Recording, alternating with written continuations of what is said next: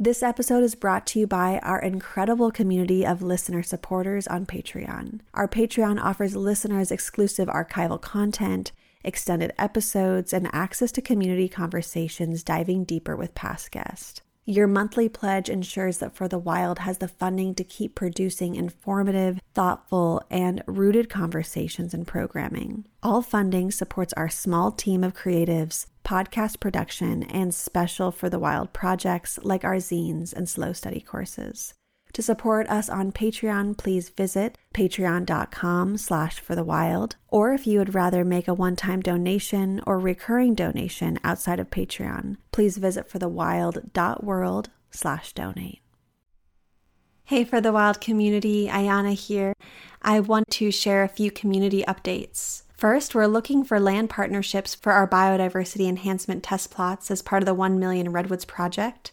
We're also looking for interns for the 1 Million Redwoods Project and expanding our research team.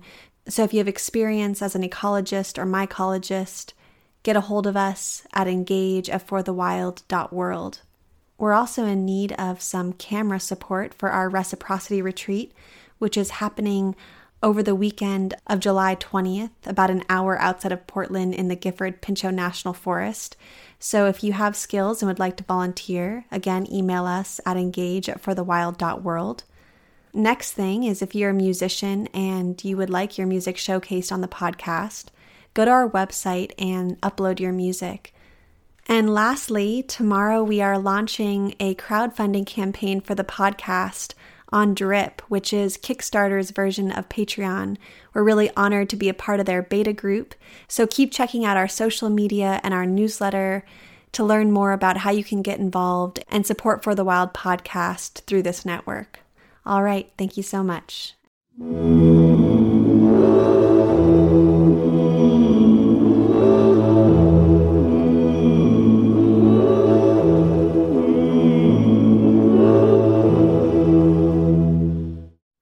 So I just returned home to my beloved Cougar Mountain from Detroit, Michigan, where I was at the Allied Media Conference, attending workshops and also hosting a panel on objectivity, intimacy, and integrity in journalism and storytelling. And I was honestly just blown away by my experience there. And I had the honor of taking a few workshops with Adrienne Maree Brown so the whole team thought that it would be a good idea to rebroadcast her interview from March 18th, 2018, as it's also a team favorite. So if you haven't heard the podcast already, you're in for a real treat. And if you have, I'm sure you're going to get even more out of it this time around. Now, on to the show.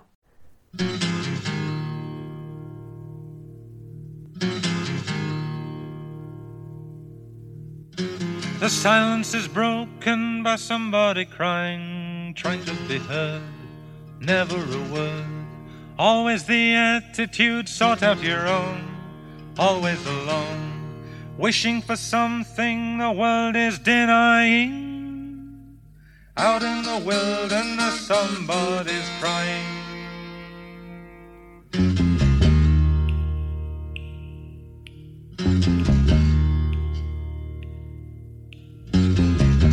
Somebody wishing for something to happen, wishing to tell, wishing to help. Someone was listening, someone who cared, never despaired. Someone to lean on and someone to trust. Who needs your assistance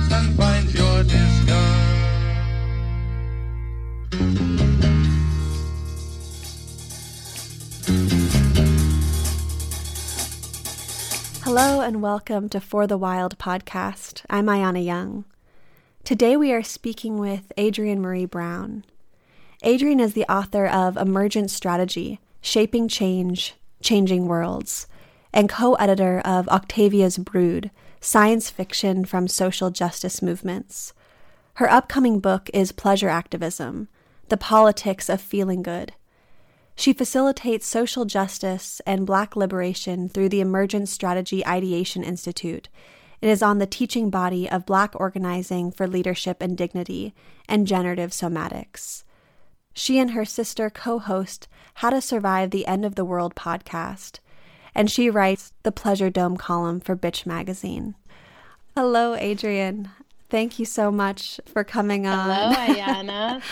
Thank you so much for having me. Oh, well, I'm so excited to welcome you to For the Wild podcast today. And I have to say that shortly after this interview was scheduled, we realized that many of us on the For the Wild team were already reading Emergent Strategy. And so, on behalf oh. of, yeah. so, on behalf of all of us, your work is truly a gift to this time. Thank you so much. I appreciate that. Tell everyone I said hi. I will. And okay. Well, I'd love to begin by talking about the concept of emergence itself. Okay. And I'll just read the definition you share in Emergent Strategy from Nick Obolensky of complex mm-hmm. adaptive leadership. Quote, Emergence is the way complex systems and pattern arise out of a multiplicity of relatively simple interactions, end quote. And for me, tapping into emergence is really enlivening. And once I'd done so, I began to see it everywhere. And I just love how it describes patterns, both biological and social, and scales up from molecules self organizing into cells all the way to the Earth's climate or our societal structures. It seems that awakening into emergence is essentially awakening to our ability as individuals and earthly communities to shape the direction of change through small actions. So, I want to open this conversation by asking you to speak about emergence in any way you feel called to in this moment. I first came across the ideas of emergence without realizing that's what I was coming across, but first seeing it as like, oh, this is a way that change can happen. Um, in the writings of Octavia Butler, who was a black science fiction writer who wrote 12 novels and a collection of short stories. And her protagonists basically um, had these very different ways of leading than what I had been taught to do or taught to look for or pay attention to. They were rarely bombastic, charming, linear, top down leaders they were much more often highly adaptive, highly interconnected, and interdependent to the point of symbiosis. Leaders who were focused on relationship and focused on integrity inside of relationship and focused on constantly creating more possibilities. So I got tuned into this and started paying attention to it and, and getting excited because I, I was feeling the limitations of the kind of organizing that I was being invited into and, and trained into. And, I, you know, it was really good stuff. And I could feel like this is really good stuff if we just want to stop something bad from happening. But I'm not sure that this will ever get us to a place where we can turn towards what it is we really long for and start to generate it and practice it in our lives. And so, something about that understanding how ecosystems work and how the rest of our natural world works. It's like, oh, if we make the right small moves and lots of us make these right small moves and and get involved in these smaller practices we actually can shift the the future. And we're not going to be able to actually get to a large scale critical mass unless we begin with small actions. Before we hopped on the call i was talking with um, uh, my tax representative and i want to share this because it feels relative. Um, you know, for years, I was a war tax resistor, like for maybe 12 years of my life. And it really felt to me like the kind of small action I'm talking about. Like if I resist this, if I refuse to participate in anything that will lead to war, then that'll change the world, right? And it makes a fine point for me between what is individual action versus what are small communal actions. And I feel like emergence really focuses on the small communal actions. Like it's not just what can I as an individual do, although you do look at yourself as the front line for change. But because I was acting very individually in my war tax resistance, now years later, the IRS has caught up with me and I don't have community necessarily around me to be like, oh, we've got you, we'll protect you, here's what we're going to do. Um, and so I'm like, oh, if I was to do this strategy again, I would do it very differently having learned what I've learned about emergence in that time, it's like, what are the ways that communities of people can come together and start small divestment processes that actually help to liberate resources from governments that are making decisions we don't agree with. And then how do we build that? Because ideally, we would be in a place like in this political moment where we could say, we're not going to pay into a system that is being led by someone we deeply disagree with, who every single day is making decisions that dishonor our humanity, right? We're not at that place yet um, in terms of having been practicing at a small scale in order to scale it up. So, a big part of emergence also that I'll say is the idea of fractals, that fractals exist all throughout the natural world. And it's the idea that there's systems that operate from the smallest scale to the largest scale. And we have to pay attention to what's happening at the smallest scale because that's what gets replicated and replicated all the way up to the largest scale. I think for social justice movements, we have to always be paying attention to what we're practicing at the smallest scale, not just what we tell other people to practice or think should be practiced or in some amazing future we will practice, but like what are we practicing every single day and how is that generating futures that align or don't align with what we actually say we want? How did you land upon juxtaposing emergence with strategy? I think it was in a way like a blend with my community that I had been working as a facilitator and I'd also had some jobs within movement. So I was, um, for a while, the executive director of a group called the Ruckus Society and had done other work before that and then got to be co-director there and then i've been on different boards and so i was just in these different spaces and alliances um, both my own organizational spaces and then larger national and international alliances of work. And the thing I kept hearing all the time was strategy, strategy, strategy. This person is strategic, this group is strategic. And I started to really wonder what people meant by that. I grew up in a military household. I had grown up around this terminology also, like what is strategic. And, you know, when I looked it up just out of curiosity, it was like it just means a plan of action towards a goal. I had this like kind of aha moment of like, oh, we're using this word as if it means something different or more than it means. If we actually want to speak about people being strategic and work that's strategic in ways that actually align with what we want, then we should articulate what we mean by strategic.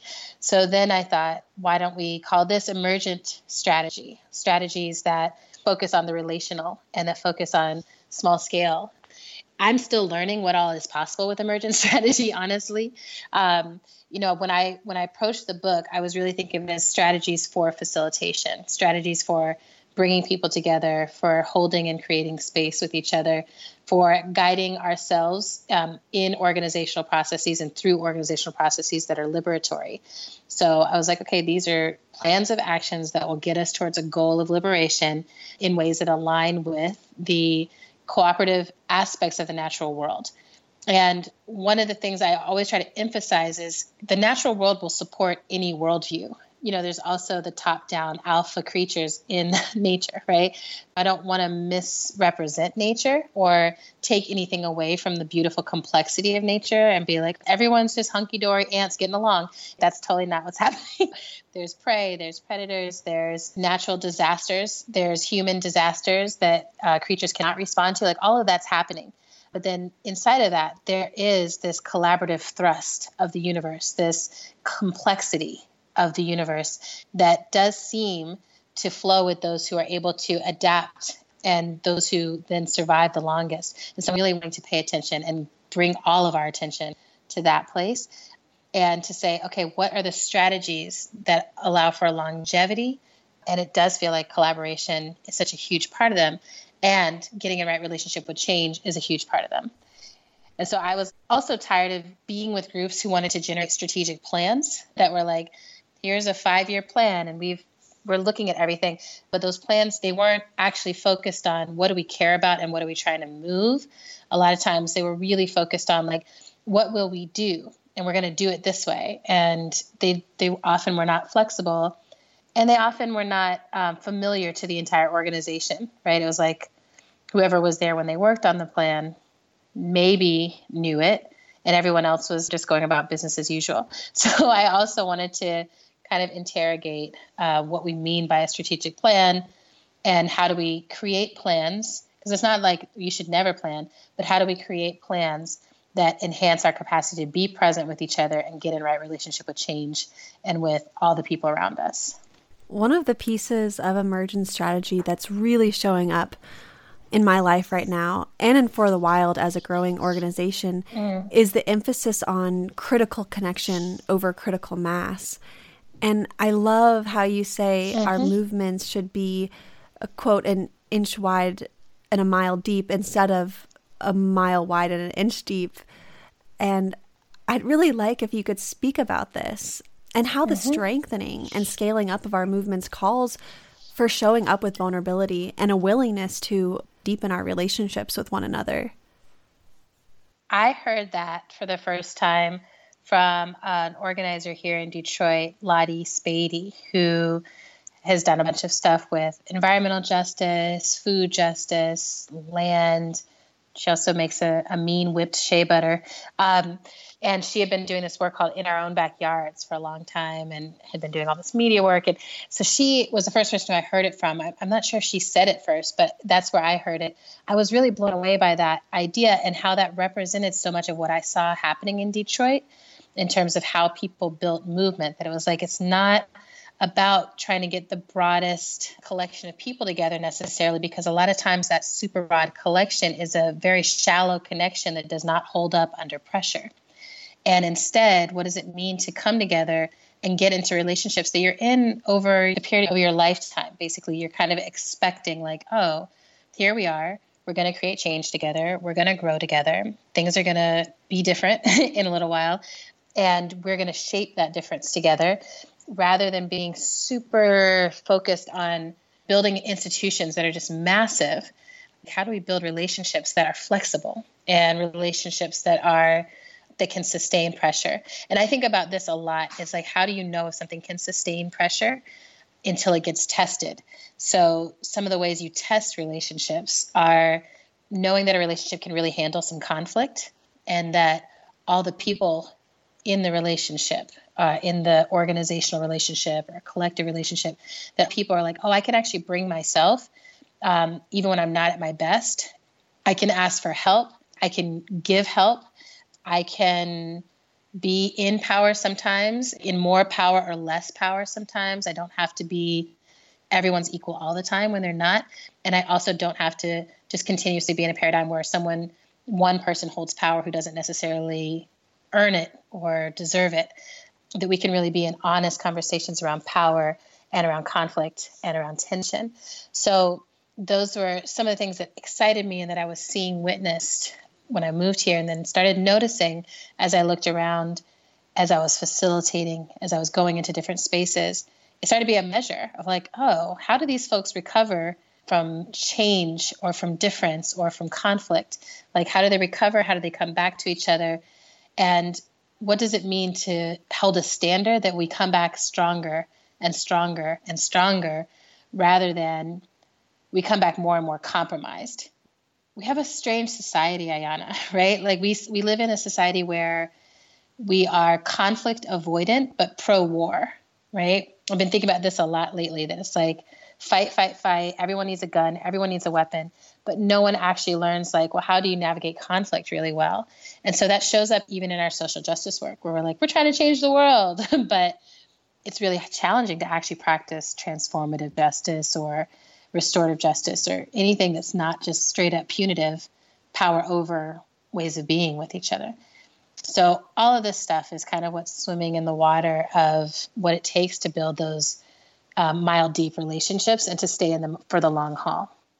You know, we treat each other as if there's like an endless amount of people who are down for social justice work, and we can just like toss anyone out the boat because they, you know, mess up or say the wrong word or you know different kinds of things that we hold these standards for. We're like well psh, you're canceled. And i keep leading into those moments and being like hmm how what would it look like what would it look like to treat each other in a, a little bit of a more precious way um, and even if we can't necessarily all work together which i also don't think can happen right like i think there are definitely people who are not meant to work together And I do think there are occasionally, but it's very rare. But I think occasionally there are people who it doesn't make sense for them to work with each other um, or even to be in movement spaces. You know, I, I say this sometimes is that there's a lot of folks who are really hurting and traumatized and they need some healing before they can even do any movement work right? So i think making distinctions there it's like oh do you need some help?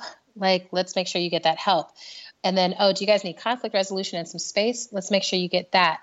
But the last last last resort should be exiling someone from movement spaces um, or exiling each other from community spaces. We need more people right? Like that thing about critical connection matters more than critical mass it doesn't mean that we don't also need critical mass to create change. It's just that that critical mass needs to be full of authentic relationships and on authentic sharing of vision.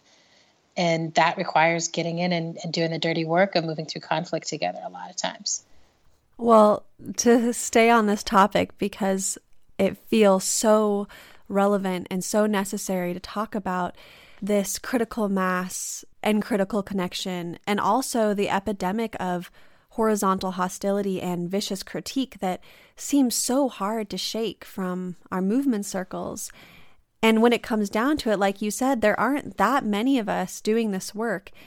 It feels to me that we need to be family and a family that can hold one another through difficulties, a family that can continue to embrace more and more people as it blossoms and expands, but not necessarily that, like you said, everyone needs to work together in the same room, in the same community, but have some type of loving respect for one another. And I'm wondering how you think we can be better at growing deeper relationships through conflict instead of abandoning and demonizing one another when interpersonal fissures arise. Well, a couple of thoughts come up came up as you were sharing just now. You know, one is I feel some hesitancy around the frame of family, right?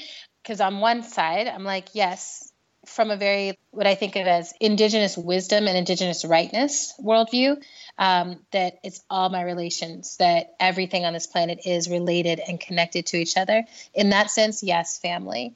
But I think when we look at what's happened with the human family, so many human families have become kind of the primary point place for trauma, where trauma happens to us, and where we learn to sublimate our longings and our desires and our truths um, for the sake of politeness or for navigating people's ignorance or you know different things that, that keep us caught up.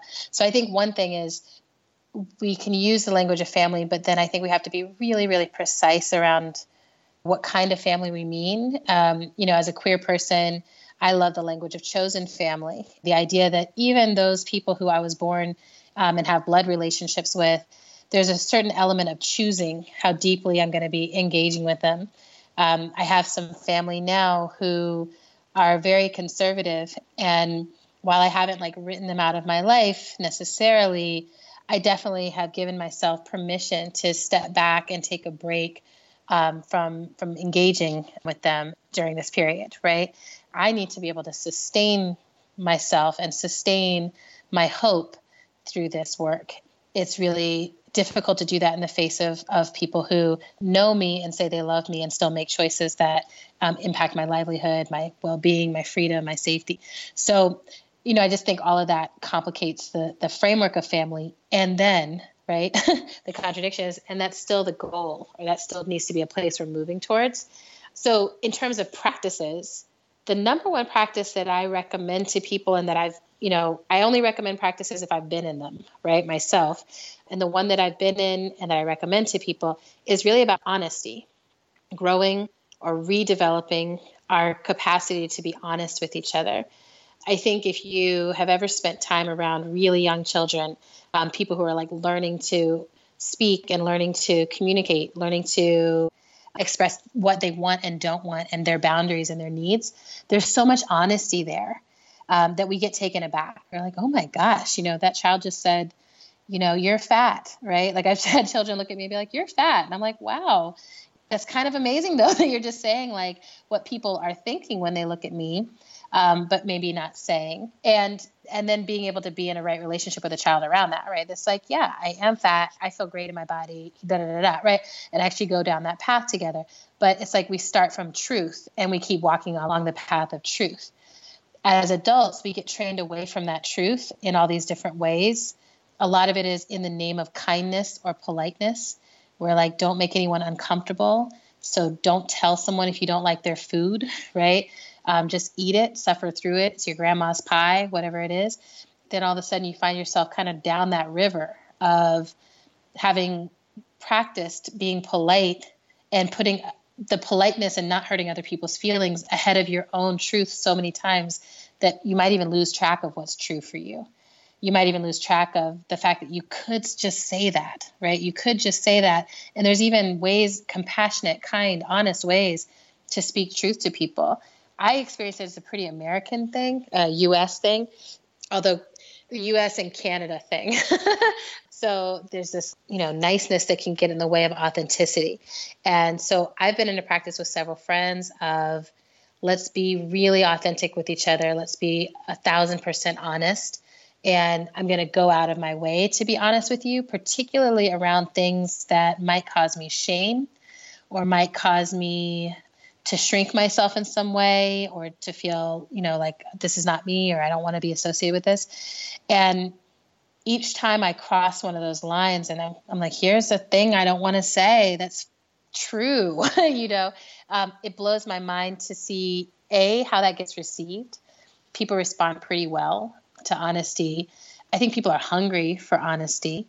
And I think that it's a learning curve, like learning how to be honest, where it's like I'm not just spouting out anything that comes to mind. I'm being honest in order to attend to my needs and in order to be whole in myself and understand what's happening with myself. So that's one of the first practices because at the root, so often conflict is about people did not saying what they really wanted or needed or what was really happening in a moment and letting something fester. And once something festers, it's so much worse than it was when it first happened. Most of the time, it's like, three years ago you said that you thought I was selfish and like that thing just lingers and it's powerful, right? Instead of in the moment being like, actually, I contest that. I don't think that that's true, or I want to understand where you're coming from, or any number of conversations you can have in real time. So that would be the first thing. What an incredible insight that in so many ways we've been conditioned mm-hmm. out of even knowing our own truth because we've been cut off from our intuition and our instinct even on yeah. that deep of a level. Yeah. And it's not accidental, right? It's capitalism. you know, I always say that it's like there's no accident. Like if you cut people off from their own truth, then you can fill them with any desire. And if you can fill them with any desire, then you can fill them with the desire to work for you, pay into your system, um, participate in things that are oppressive to them. You can do a lot once you have, you know, sort of disconnected people from their truth.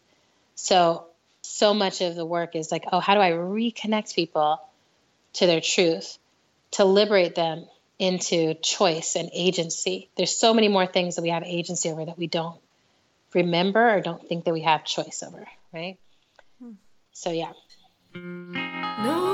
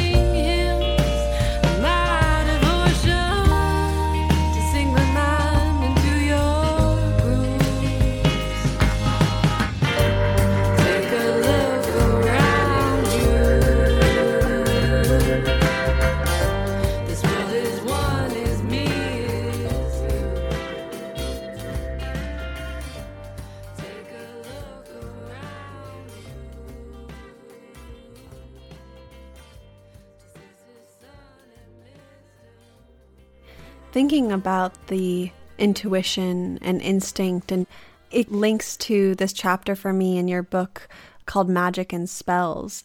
I just want to say how greatly I appreciate the way you embody magic and spirit in your writing. I just love how you sprinkle poetry mm-hmm. and how you incorporate calling upon forces that live beyond the reductionist and socialized realms of our mind, the spirit of the land, mm-hmm.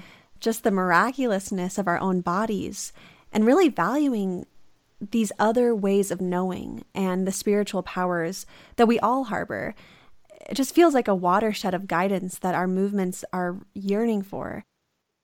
I've been so surprised at how people are interacting with it. Like, I have to just say, you know, because of all the things you just said, when I was working on it, I was like, no one is going to read this book. You know, I, I, a small number, you know, I was like, some friends uh, will read this book, but because it feels like such a personal awakening process around whatever you want to call that sense of connectedness, because I think people call it a lot of different things and, and assign a lot of different narratives and story to it. Um, but for me, I'm just like, oh, I am a miraculous being. Like I can't recreate myself. That which animates me is mysterious to me. And thus it's precious to me. You know, it's like, oh, I can't figure it out and just mass produce it. Um, I think that we see a lot of people who spend their entire lives trying to figure that out. I think artificial intelligence in a lot of ways is that kind of thrust of like how do we figure out what life actually is and can we make it and it's like we can do a lot of things but this so far we have not figured out and that humbles me so much that i'm like i get to be alive without understanding why without understanding exactly where i'm going i get to spend my whole life wondering about that and shaping that and being in a relationship with that. And I'm a Virgo. I spent the first part of my life like, I know everything, you know, I know, I know, I know. And then this part of my life so far has just been so much of like, I don't know. And that's the amazing part. I get to find out, I still get to learn. There's so much ahead of me. I'll never know all of it. So, yeah, it feels like the book is me being like, I don't know, like in so many ways.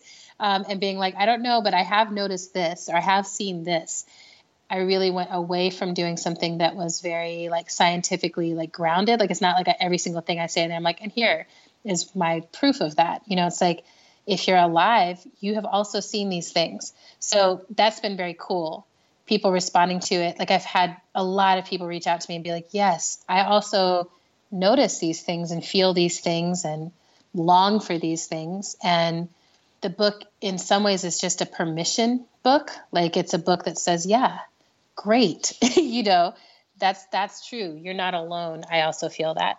And i've been getting that back from the world just so many people being like elsa adrienne you're not alone. We also feel that. And that is a nourishment in and of itself. When my mind entertains the more magical aspects of this work i think about what you write on radical imagination yeah. and afrofuturism and I'd love if you could describe yeah. those both and why they are essential as we imagine liberation together. One of the ideas that was sort of introduced to me by a thinker in Boston named Terry Marshall was this idea that we're actually in an imagination battle and that we're living inside of someone else's imagination for what this world would look like, how it would work, how power would work inside of it, how we would be in relationship to resources. And that this imagination battle has been happening a long time. There's other worldviews and other ways of approaching it. Some have been dominant at different points and now have been pushed down. So we're in this space and it's like oh if there's an imagination that created these conservative inhumane conditions then we need to have a radical imagination that moves us through and out of them we have to be able to see something beyond this moment and something about seeing it gives us something to orient towards. And I also think an aspect of radical imagination is collective imagination, that it's not just going off and coming up with your own brilliant little idea and then pitching it to people, selling it to people, but rather like when you feel the seedling of an idea, turning to other people as like other seeds, as water, as sun, as air, like how can we nourish this kernel together and other kernels and how can we create an ecosystem of ideas So radical imagination falls there. And I was really lucky to get to work with Walida E. Marisha on the book Octavia's Brood, which came out before Emergent Strategy. Um, it's an anthology of social justice writers who basically created short stories to address some of these issues. She also, Walidah came up with this phrasing of visionary fiction, of like, how do we actually write fiction that decenters the white, straight, male narrative and recenters something that is much more global and realistic, right? It's like, what's the world we live in? Who lives in it? how do we center ourselves in our stories? Um, and how do we talk about how change really happens, which is bottom up, generally not top down, which is you know that grassroots structure.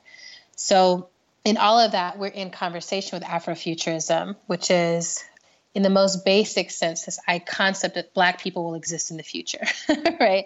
There's a lot a lot of conversation and controversy and other folks who you know folks who choose to say black speculative fiction.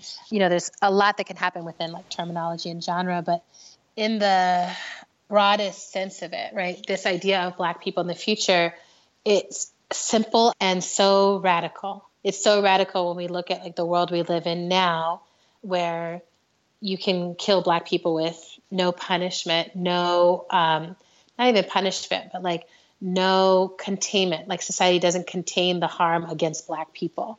That Black people are expected to, even though we're being shot on a regular basis and being brutalized on a regular basis, we're expected to walk as if we are normal and untraumatized and everything's fine. And we're expected not to resist. We're definitely expected never to take direct actions to say to people, this is not okay. Um, will you pay attention to this? Then, if we do that, we're considered, again, impolite, right? So, this idea that we counter all that and say, you know, we're not, we're going to be impolite now. We're going to create disruptions now. We're going to make people pay attention now. We're going to stop the cycles now because we're going to fight for uh, Black people to exist in the future. So for me, Afro, that's where Afrofuturism is exciting. When you give people a concept of themselves in the future, it gives us something that we want to act on behalf of right now. And I think that to me is why Afrofuturism, Black speculative fiction, science fiction, visionary fiction are all really important tools for generating futures. And I don't know if you've read the Combahee River Collective, but this idea that they put in there, they forwarded intersectional feminism. And this idea that if you look at a society in which Black women are free, then everyone else would necessarily have to be free because of the intersecting conditions that Black women live in liberating black people is not just for black people. It's it's a statement on what is humanity up to what are we capable of where do we want to be heading um, that we we should be heading a direction where the least of us are in the safest place and are made to feel precious and made to feel like we can live abundant lives. Because if we can do it then every other being on the planet can do it. I'm just so struck by this thought that imagination has been colonized and how when you're speaking about um, radical imagination and visionary fiction and Afrofuturism, reclaiming that imagination is liberating and necessary for, like you said, all species. And yes, um, everything that, that lives. Mm-hmm. Mm-hmm. It takes us down to this uh, place that is beyond, so beyond reductionist thinking or mm-hmm. how so many of us have been conditioned to believe how the world functions. Another thing that really has me wonderfully shaken is nonlinearity and yeah. how I think it's important to talk about the nonlinearity of our needs as individuals and communities and the nonlinearity of what we consider progress or success it seems like, yes, we need clear visions and strong values, of course, but we may also need to be more accepting of the messiness of transformative processes and the oscillations of our movements. Mm, and this is something mm-hmm. you so beautifully detail in Emergent Strategy. There's a lot of really incredible experiments happening right now where people are making long term commitments to learn together so rather than the commitment being like, we are going to build a massive institution, which, you know, what goes into that is like a huge amount of compromise and a huge amount of like um, contorting in order to find out what philanthropy will fund and then trying to make what you're trying to do fit into that. And like it's a whole game. So there's a lot of folks who are like we, we want to get off the wheel of that game we want to figure out other ways to create change and so what i see are a lot of people who are like it's not that we're going to stop having organizations but we're going to start building relationships with each other that are outside of those organizations beyond those organizations and in those relational spaces, we're going to make commitments to learn and experiment together. To sit, and that experimentation approach, right, is like we understand that we don't know the answer yet. Because if we knew the answer, we would be free. So since we humble ourselves, we say we don't know the answer, but we've looked at the data and we have a hypothesis for what we think could actually change these conditions. And we're going to make, um, based on our hypothesis, we're going to do this experiment together and when a group gets into that level of communication and commitment and humility, I think that's kind of the sweet spot from which a lot of incredible organizing and accountability can happen, right? Because then rather than just being like, well, we didn't do what we said we were going to do in our grant and now we suck. So sorry, you know, um, instead it's like, oh, this didn't go the way we thought it would. Um, it didn't produce the results we expected. It produced some other results that are actually really interesting and worth um, worth the time and effort or it produced some results that are not actually that interesting to us we're not going to keep building this thing. We're not going to keep going down this path. We want to make some transitions or make some different different moves in the next round of this experiment. I'm trying to get as many people as possible to move into that mode of being in organization with each other. Um, because I think that that's a that's a sweet spot. You really do need people who are like, I'm willing to make a long term commitment to growing and changing and learning together, as opposed to I'm going to make a long term commitment to you know building this wall and keeping it for as long as possible, and that distinction feels important.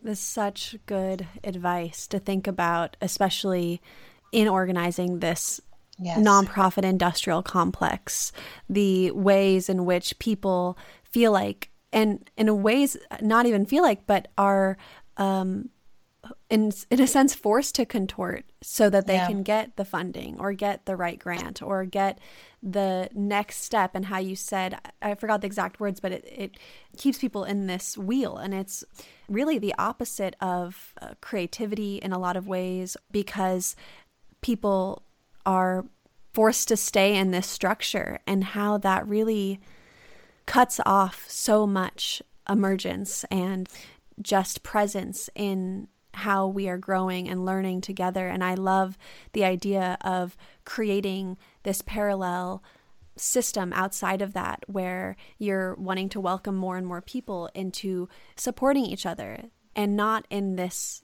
other paradigm that actually keeps a lot of people separate and competitive.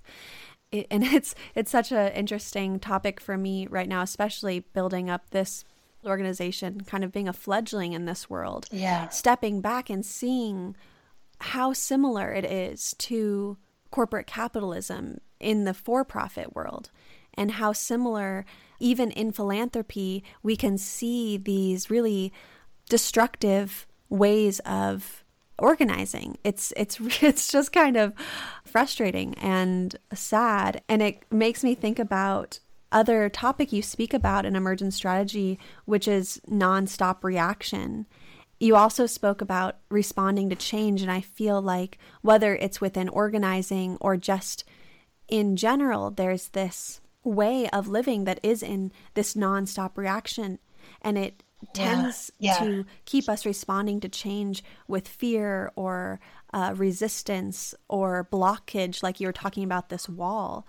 I'd really like if you could help expand on this idea of nonstop reaction and how we can grow through that, especially when there's just so much systemic injustice and violence and division. I'm part of this group. I think you mentioned in the bio, but generative somatics and also Black Organizing for Leadership and Dignity. And there's this practice there that's just centering. And recently I was listening to a podcast, another podcast with Maya Angelou, and she talked about you have to have a place inside yourself that is inviolate, that no one can reach. The centering process for me helps me get there. It says, like, within your body, there's a center, there's a space that helps you to understand, to actually feel how you're doing, where you are, what's happening in your body, what's happening in real time, how you feel about it, what might be impacting those feelings.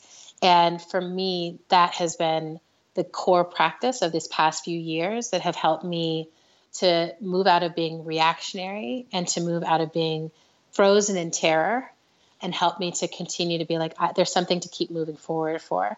There's something to keep being excited and interested in.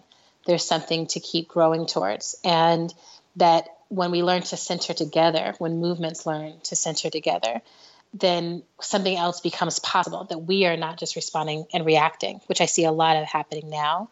It's like, oh, how do we how do we pay attention to what's happening in the world, but keep our eyes on a larger prize, on a longer term vision?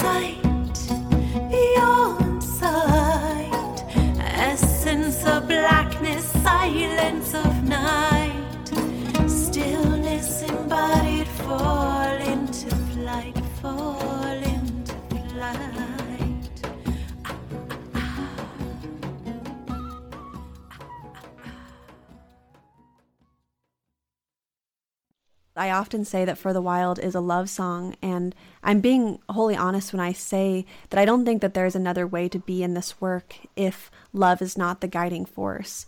Because I think that pain and trauma and injustice are so omnipresent. An emphasis on love can be met with accusations of ignorance of reality or uh, you write in emergent strategy how quote facts guilt and shame are limited motivations for creating change even though those are the primary forces we use in our organizing work.